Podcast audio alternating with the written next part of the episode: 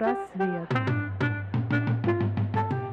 Всем привет, это подкаст «Психпросвет» о психике, бессознательном и современной психологии. От экспертов в своей области. А вести этот подкаст будем мы. Ирина Шибаева, врач, психолог, психоаналитик с 12-летним опытом, руководитель и основатель Центра «Потенциал».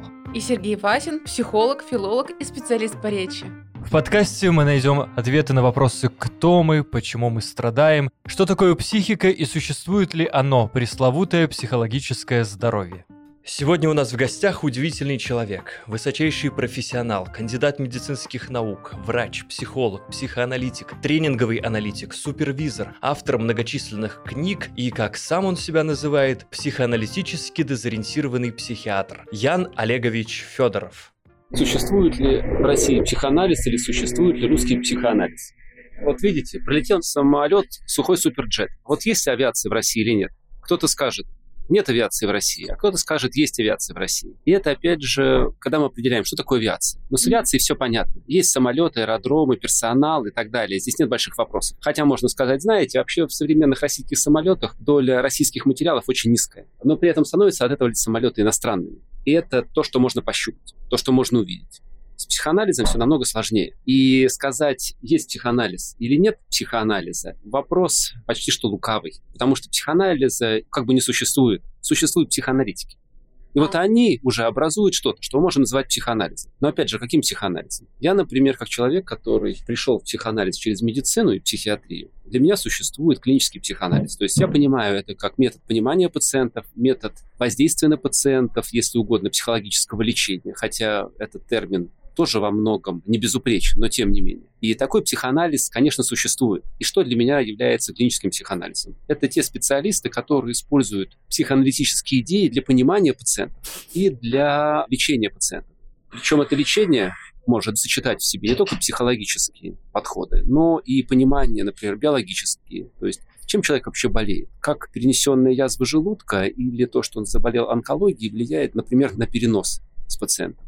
Если он умирает, и он ко мне тогда приходит как кто, или я для него тогда mm-hmm. как кто. То есть это то, что близко к определению Хайвана Спотница, что он подразумевал под современным анализом. То есть по возможности сочетания и учет различных факторов, не только психологических, но и социальных, биологических, психопатологических. И в этом смысле, когда мы говорим, существует психоанализ или нет, важный вопрос, кто выступает экспертом, а судьи кто. В интернете вы можете найти очень большие дебаты, частью из которых я был участником. И здесь часто мы слышим дискуссии не о том, что такое психоанализ, а о том, что, знаете, я так много здоровья положил на психоанализ, и я, конечно же, принадлежу к правильному психоанализу. А другие, может быть, не положили так много времени или здоровья на психоанализы, и они, конечно же, не могут называться настоящими психоаналитиками. Вот участие в таких спорах, кто настоящий аналитик, кто не настоящий психоаналитики, есть ли русский психоанализ, нет ли русского психоанализа. Мне кажется, им занимаются люди, у которых много свободного времени. Может быть, потому что они не лечат так много пациентов, или у них нет хобби, или еще чего-нибудь. Я могу даже в чем-то позавидовать. Но при этом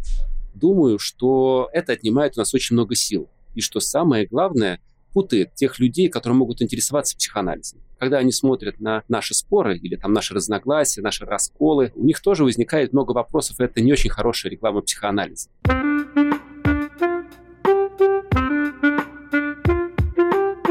Ян Олегович, скажите, пожалуйста, а вы не могли бы поподробнее рассказать, как вы вообще пришли в психоанализ? Как вообще становятся психоаналитиками? В последнее время наблюдаю такую тенденцию люди, которые довольно много работают в психоаналитическом поле, которые имеют соответствующие статусы, очень хороший клинический опыт, они говорят, мы знаете, вообще себя не хотим называть психоаналитиками. Потому что у людей разная подготовка, тем более в России.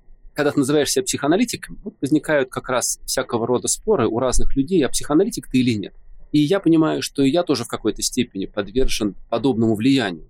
Я иногда читаю регалии своих коллег, иногда очень молодых, где написано «психоаналитик». Я, например, могу знать, что они нигде не получали системного психоаналитического образования, но они находятся в этом поле, они это изучают, и они интересуются этим. Они, может быть, еще могут принадлежать одному направлению психотерапевтическому, но в этом направлении двигаются и себя уже так идентифицируют. Но меня внутри может что-то передергивать. То есть, видите, я тоже заражен этой же болезнью. Потому что мне кажется, что вот, может быть, они недостаточные психоаналитики. И чтобы не болеть, я скорее пытаюсь выйти из э, этого обсуждения и на этом свое внимание не концентрировать, потому что я думаю, что это связано как раз то, как я пришел в психоанализ. И вот эти вот опытные коллеги не называют себя психоаналитиками. И я себя тоже теперь называю психоаналитически дезориентированным психиатром. Потому что это очень точно отражает то, как я пришел в психоанализ и медицинское влияние, которое я никуда деть не могу. Я ему благодарен, хотя иногда это помощь, иногда это тормоз.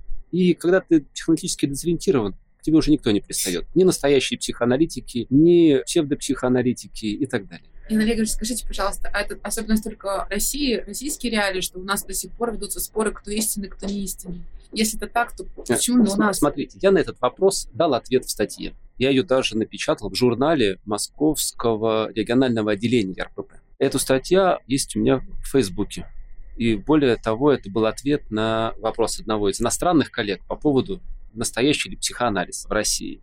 И для меня здесь подход к психоанализу такой же, как и к психиатрической помощи.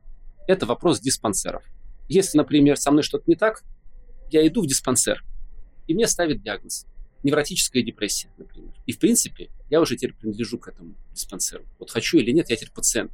У меня теперь есть психиатрический диагноз. Правда, я надеюсь, что невротическая депрессия там не такое страшное заболевание, как шизофрения, например, или эпилепсия. Но формально я уже сумасшедший. Хоть чуть-чуть, но я уже сумасшедший. Я человек, который принадлежит к этому вот психиатрическому сообществу именно как пациент или как пользователь психиатрической помощи. Но если я разговариваю с инопланетянами, управляю Землей, и телепатически знаю мысли каждого человека, но при этом у меня нет диагноза, я не хожу к психиатру, я формально здоров.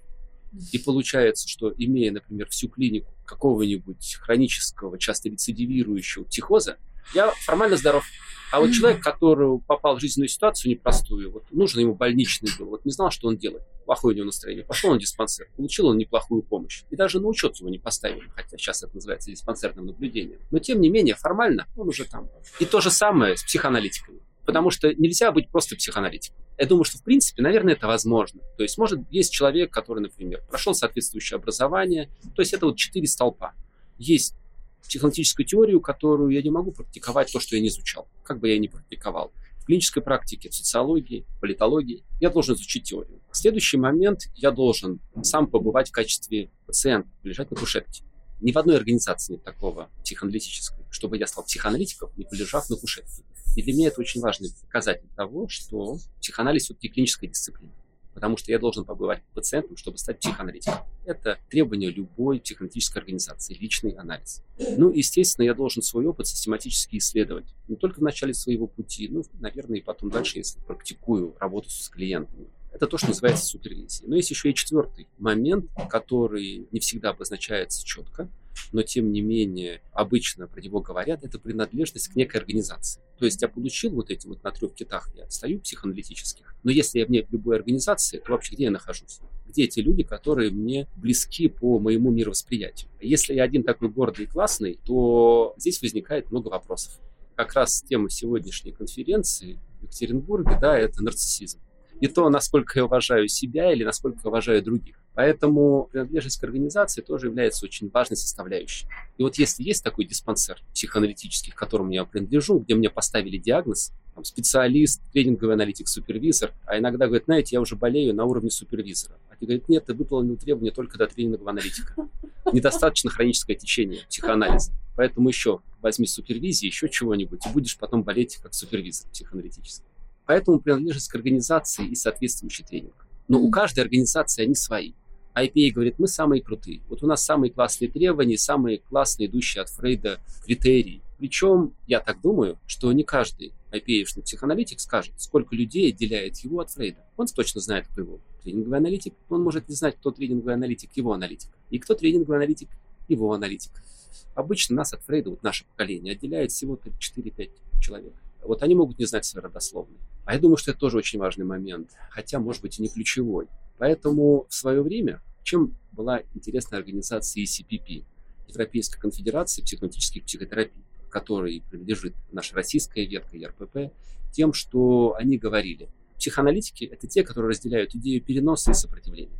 И 20 лет назад это то, что нас существенно отличало от всех других направлений. Сейчас я нахожусь в Гештальт, поле в других полях. Перенос, сопротивление – отличные термины у них. 20 лет назад так еще не было. Они их используют? Еще как. Поэтому, видите, границы размываются, мир очень быстро меняется.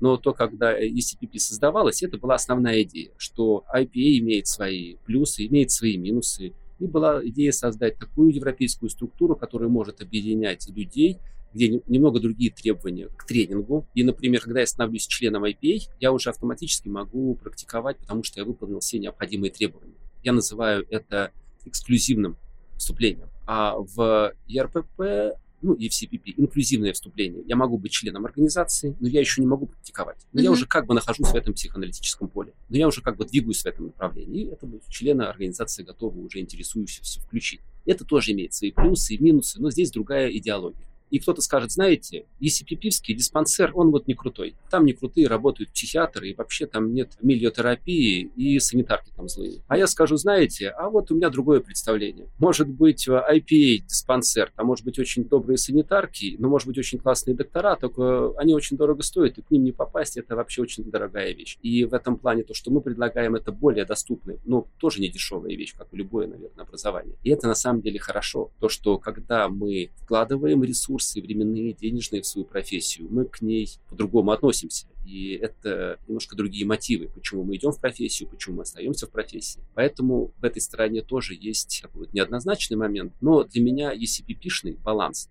он более интересен, чем, например, IPA-шный баланс. Я мог бы тоже на этот момент немножко поговорить, но не очень интересно влезать как бы в кухню других организаций, я их не очень хорошо представляю. То есть я знаю что-то, но, например, там РПП у меня больше есть представления, как mm-hmm. она устроена. Здесь я готов больше поговорить.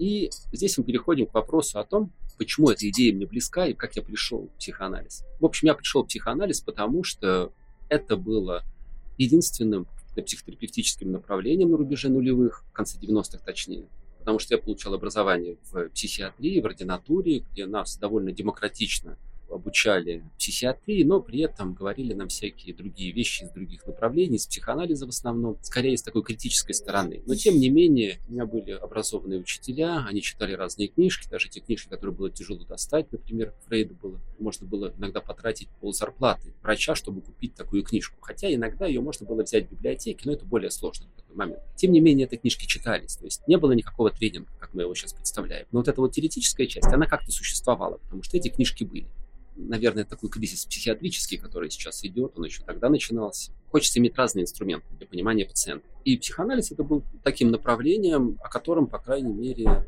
мои учителя говорили. Я пошел тогда учиться в институт психоанализа.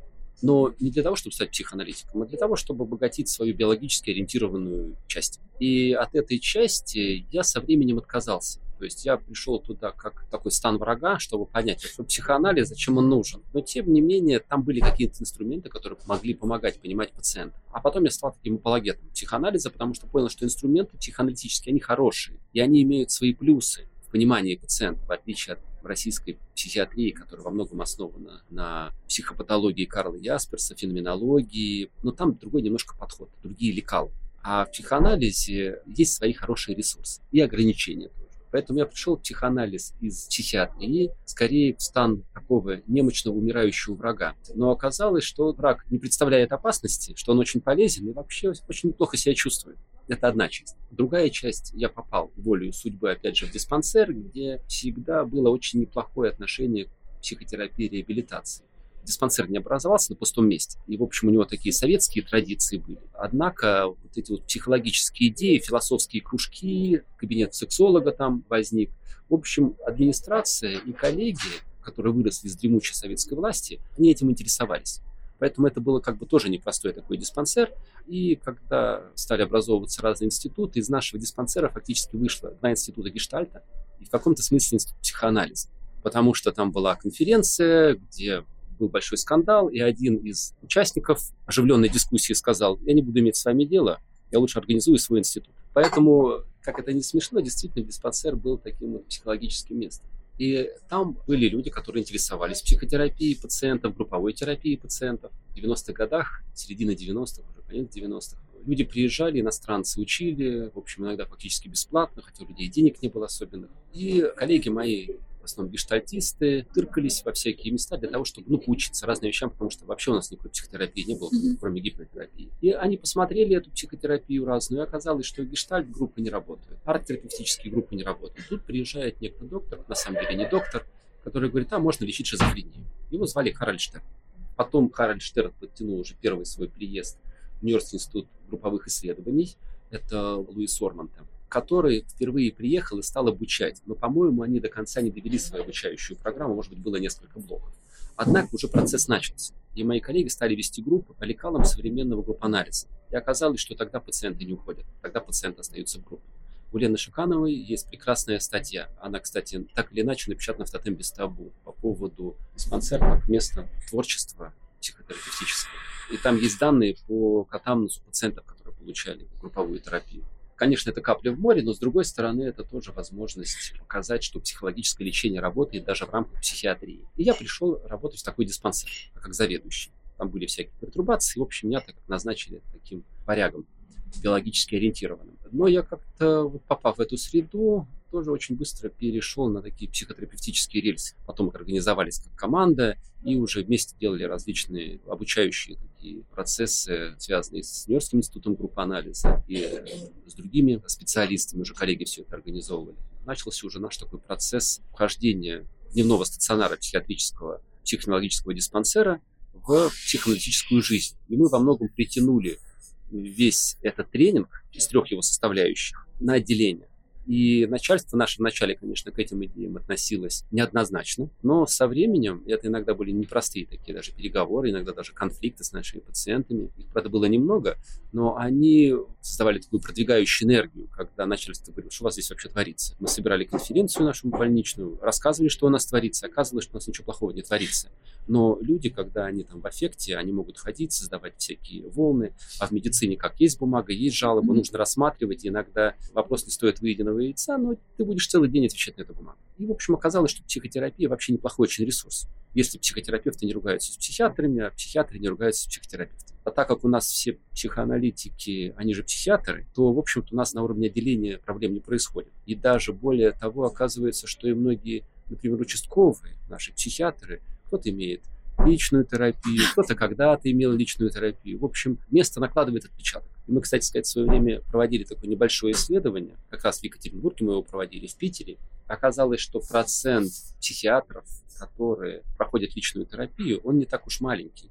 По-моему, треть. Ну, то есть, которые когда-либо ходили к психологу. Но из них 10% ходили длительно. Это, конечно, не дает общей картинки, то есть это не доказательная медицина, но тем не менее, как срез показывает, что вообще у психиатров, тем более у современных психиатров, у них есть интерес к чужой психической жизни, к собственной психической жизни. И это, конечно же, накладывает отпечаток. Люди идут к психологам, но не всегда это афишируют, мы про это не всегда знаем.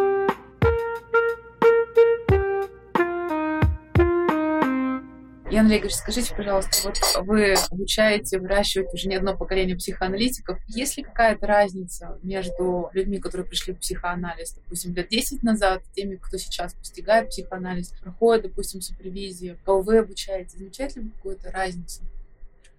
Это сложный вопрос, для этого нужно над ним подумать, потому что самое главное, я не чувствую, что я учу людей психоанализу. Возможно, я говорю о каких-то психоаналитических вещах. Возможно, иногда я являюсь какой-то частью этого психоаналитического образования. Например, в рамках той же организации РПП я могу давать супервизии, которые называются постоянными. И я в этом плане несу некую ответственность за того человека, который ко мне приходит за супервизией, или когда я даю официальную бумагу как рекомендацию по поводу статуса его. Но все-таки это очень небольшая часть моей работы. И мир меняется очень быстро. Конечно, тот мир, который был 10 лет назад и который есть сейчас, он изменился как поменялись люди за эти 10 лет, мне сказать трудно. Потому что здесь у меня некий микс. Есть люди, которые приходят, например, которые уже давно в профессии, есть люди, которые недавно изучают профессию. Я могу сказать, например, тенденцию по курсам, которые я провожу для разных специалистов. Я понимаю, что много приходит не аналитиков, послушать, например, тот же клинический психоанализ, потому что там есть конкретный инструмент. Я считаю, что у нас есть эти инструменты, и они интересны людям из других направлений потому что я думаю, что мы хорошо говорим о смерти, о сексе да. и, и агрессии. И в других направлениях, а иногда и классические аналитики, про это говорят не очень активно, хотя у людей в этом есть большая потребность. И это можно рассматривать и как стратегии терапевтические, и как техники, и в них специалисты нуждаются. И мне кажется, что вот число не аналитиков на моих курсах растет. Некоторые приходят за этим для того, чтобы обогатить свой психоаналитический запас, это как часть их мировоззрения. Кто-то приходит чисто за инструментами, это такой фельдшерский уровень, но с другой стороны, я знал нескольких хороших фельдшеров, которые могли сделать фору среднему врачу. Человек просто работает в другой области, ему эти инструменты подходят, но он никогда не психоаналитик. Но вот эти вот техники, например, он говорит, да, говорит, они мне помогают. Поэтому не могу ответить на этот вопрос. Наверное, все меняется. Но говорить о том, что стал другой уровень, психологи стали все такие поверхностные, а вот раньше были ого-го. Когда мы начинали учиться, нам об этом говорили наши преподаватели. Вот пошел студент, не тот студент. Сейчас, когда я со своими коллегами встречаюсь, они говорят теми же самыми же словами. Вот не тот студент пошел. Я вижу другую картинку. Есть люди, которые интересуются своей профессией, я, например, о докторах говорю, да и о психоаналитиках тоже, как бы мы не понимали это слово, которые совершают очень быстрый такой рывок в профессии. Тот, который, например, я не наблюдал у своих коллег, студентов, когда учился, когда люди там, учат язык, думают о том, как адаптировать свой диплом там, за границей, приезжают за границу, начинают работать, сложно вступают в юридические отношения с государством и добиваются всего. И то же самое в психоаналитическом поле. Приходят люди из другой профессии, ходят на одни курсы, на другие курсы, бабац, через год у них довольно интенсивная практика. Мы можем, опять же, ругаться на вот эту инстаграм-психологию, тикток-психологию, да. Тема. Иногда люди говорят, там, какой-нибудь молодой человек, неважно какой пол, и говорит, вот, ведущий инстаграм-психолог. И я не знаю, что там можно в инстаграме, как можно полечить. И у меня это может вызывать улыбку и непонимание. Но народ это берет. И говорить о том, что, знаете, у нас народ глупый. Ну, это, по-моему, глупый комментарий. Говорить о том, что у нас глупый народ. Мы часть этого народа. То есть мы, может быть, все поглупели, или мы за словом глупостью прячем что-то другое, какое-то сложное явление, в котором не хотим разбираться. Ну, например, многим людям не нужна длительная терапия. Многие люди хотят получить что-то здесь и сейчас. И для этого хорошо помогает им Инстаграм. И можно сказать, какие глупые люди. А можно вспомнить 20 лет назад, когда я приходил в профессию, и на последней странице каждой газетки было куча фотографий. Лечу по фотографии, в том числе ясновидящие и так далее и тому подобное. Сейчас я что-то таких объявлений не вижу. Может быть, они пришли в Инстаграм, да. Но то есть тогда, получается, все равно часть того явления, она просто переместилась куда-то. Это всегда было. И всегда были колдуны, маги, бабки, к которым люди иногда ходили, получали очень хороший эффект.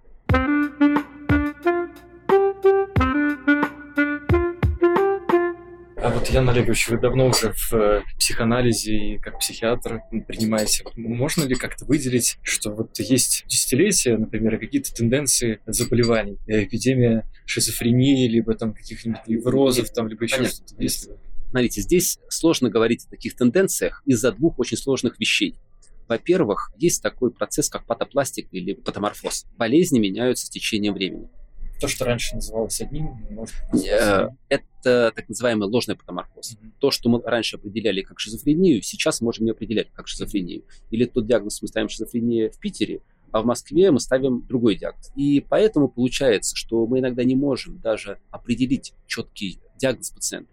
Или, как это бывает на разборе, три профессора ставят четыре диагноза, все, кстати, очень хорошие диагнозы, и все отражают свою часть правды. Но самый большой вопрос, что с этим пациентом делать. Поэтому я, с одной стороны, очень люблю разборы, потому что они стимулируют мышление лечащего врача, стимулируют вообще мышление всего отделения, командную работу. Но потом все равно я остаюсь со своим пациентом один на один.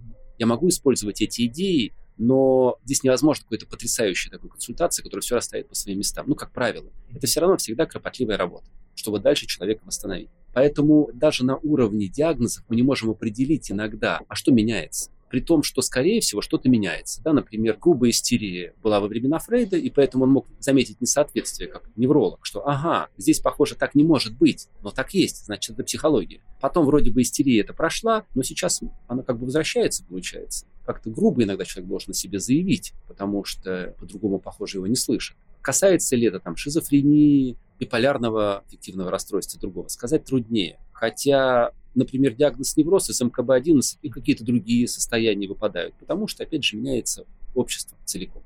Это явление патоморфоза. Опять же, если назову это ложным патоморфозом, то кто-то скажет, слушайте, а как это вы называете это ложным патоморфозом? Это вообще скандал, потому что вот некоторые состояния исключены из нозологии, а вы как бы говорите, что это вот неправильно. А я не говорю, что неправильно, не говорю, что правильно, я просто хочу понять процесс но мне его не охватить. И даже если я буду видеть эту статистику, я всегда задамся вопросом, а вообще что это за патоморфоз? У меня просто в диссертации написано по патоморфозу, по патопластике, поэтому для меня это интересный вопрос. Но его, опять же, оценить очень трудно. Здесь, мне кажется, еще вот советская наша общая такая тенденция, когда психиатрия вообще, в принципе, была карательная, и когда, мне кажется, многие явления назывались там вот ложно, да, там, шизофренией, мне кажется, могли назвать все что угодно. Ну, может, я заблуждаюсь, но многие какие-то явления, которые выпадали за рамки там какого-то э, общественного дискурса, линии партии, там, либо еще чего-то, да, они как-то, как у Грибоедова, да, то есть вот обвиняли здорового человека в том, что он как-то там выпадает из общей картины мира. Сейчас, безусловно, не так, и поэтому многое стирается. Конечно, меняются люди, и для психиатра ходить к психологу 30 лет назад – это нонсенс. Да? Сейчас, как я вам уже говорю, даже потому что мы делали срезы, это не то чтобы норма, но это обычное дело. По поводу карательной психиатрии мне здесь сложно сказать, потому что я сам психиатр, и громкие слова, они меня всегда настораживают, понимаете? Потому что, как обыватель говорит, вот раньше там, в СССР, если ты инакомыслящий, то ты сумасшедший, да? Но опять же, сколько было таких инакомыслящих? Их были тысячи, их были ну, десятки. Мы, скорее всего, знаем такие единицы громкие, да, и можно говорить о том, что да, вот похоже, психиатры делали не свою работу, ставили людям диагнозы, а можно говорить с теми психиатрами, которые ставили диагнозы тем же людям. Я не буду называть фамилии поэтов, но когда ему говорят, слушай, если мы тебе поставим диагноз, ты хотя бы в тюрьму не попадешь. А он говорит, не ставьте мне диагноз, я лучше в тюрьму попаду. Но тем не менее ставит диагноз. То есть, что делает психиатр, когда ставит диагноз? Вот в его голове он делает для этого человека, понимая, все происходящее там, в Советском Союзе, что может быть все-таки в сумасшедшем доме этому человеку проще, чем на зоне, делает свой выбор. Карает он его или не карает? Но это личная история. Это вот не заголовок где-нибудь в газете о том, что вот такого-то человека загнобили в психиатрической больнице, закололи лекарствами и так далее. Наверное, и такое тоже может быть. Я не очень верю в злую волю. То, что психиатр берет и закалывает кого-то там нейролептиками, зачем ему это нейролепсия, зачем ему это смерть? Потому что смерть это всегда расследование. Что человек умер? Но здесь есть другой вопрос. И вот он имеет глобальный характер, мы о нем не говорим. Шаблонная фармакотерапия. К нам выписывают людей, у которых, не знаю, там 3-4 препарата нейролептика. Зачем 4 нейролептика? Мы все говорим о монотерапии людей. Когда человек получает один препарат, там есть разные переходы. Есть растормаживающие нейролептики, есть затормаживающие антидепрессанты. То есть здесь можно как бы, есть с чем попробовать, как с этим поиграть. Но люди, что называется, идут по каким-то нахоженным тропам, которым их учат. И в этом плане и нужна эта реабилитация, которая помогает людям с минимальным количеством фармакологии максимально социально адаптироваться. Поэтому была ли психотерапия карательной? Здесь для меня вопрос процентажа. Насколько она была карательной? Насколько сейчас карательная, не знаю, что хорошего есть у нас в жизни, назовите мне. Вот, например, организация насколько они карательные? Когда идет судно, они, например, его останавливают, какой-нибудь атомоход идет, они его останавливают. Насколько вот это действие карательное? Mm-hmm. С одной стороны, они, может быть, спасают китов, а с другой стороны, эти люди, которые на корабле, может быть, это для них опасность представляет. И для них самих это опасность представляет. Mm-hmm. Поэтому вот в каждом явлении есть какие-то другие оттенки, которых мы сейчас, опять же, стараемся не замечать. Мы не хотим видеть это другой стороны. Вот эти, например, психиатры плохие, вот эти психиатры хорошие. Вот эти психоаналитики плохие, вот эти психоаналитики хорошие. А есть всегда полутона. И для меня попытка увидеть только одну светлую сторону – это всегда что? Расщепление. Ян Олегович, вы вот знаете, когда а, с вами беседуешь, сразу притягивает и обращает внимание, вот манера, может быть, это вот аналитическая, знаете, не делить на черное и белое, не оценивать и действительно понять суть явления, угу. понять, о чем это. Это как раз, наверное, есть аналитический такой подход, который уже вошел в жизнь. Может быть и так. Но я думаю, что это довольно здоровый подход, чему мы учим своих детей. Видеть мир разным и видеть эти нюансы что если с тобой друг подрался, у него, видимо, для этого были какие-то причины. Да, можно разбежаться, можно понять, что подрались. И, в общем-то, это для детей как бы хорошая возможность чему-то научиться. И дети обычно подерутся, а потом дальше, так сказать, мирятся, и у них, может дружба от этого крепче. И вот эта возможность наша увидеть этот мир в полутонах, она очень полезная. И для профессиональной точки зрения очень полезная.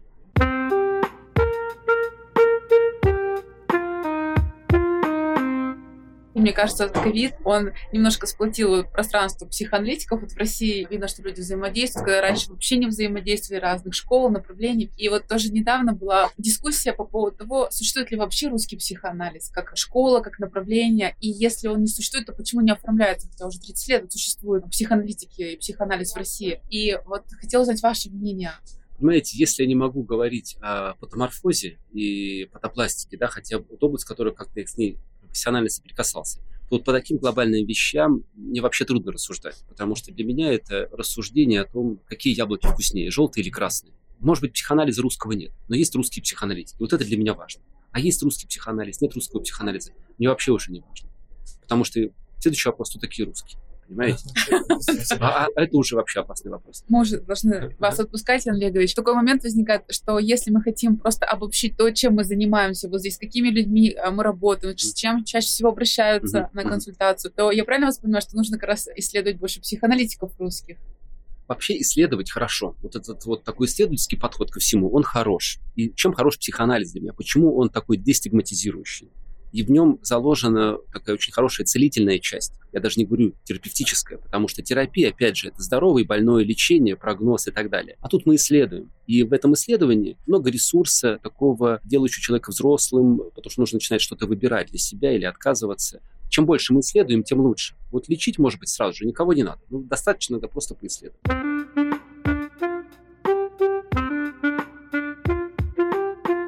Ян Олегович, спасибо вам большое, что вы нашли для нас время. Я надеюсь, что мы с вами еще обязательно запишем не один подкаст. Подписывайтесь на наш подкаст в Яндекс Музыке, Castbox, Apple Podcast и везде, где вы слушаете. Пишите комментарии и ставьте оценки. Нам это очень важно. И помните, психпросвет – все, что должен знать о психике зрелый человек. Пока-пока.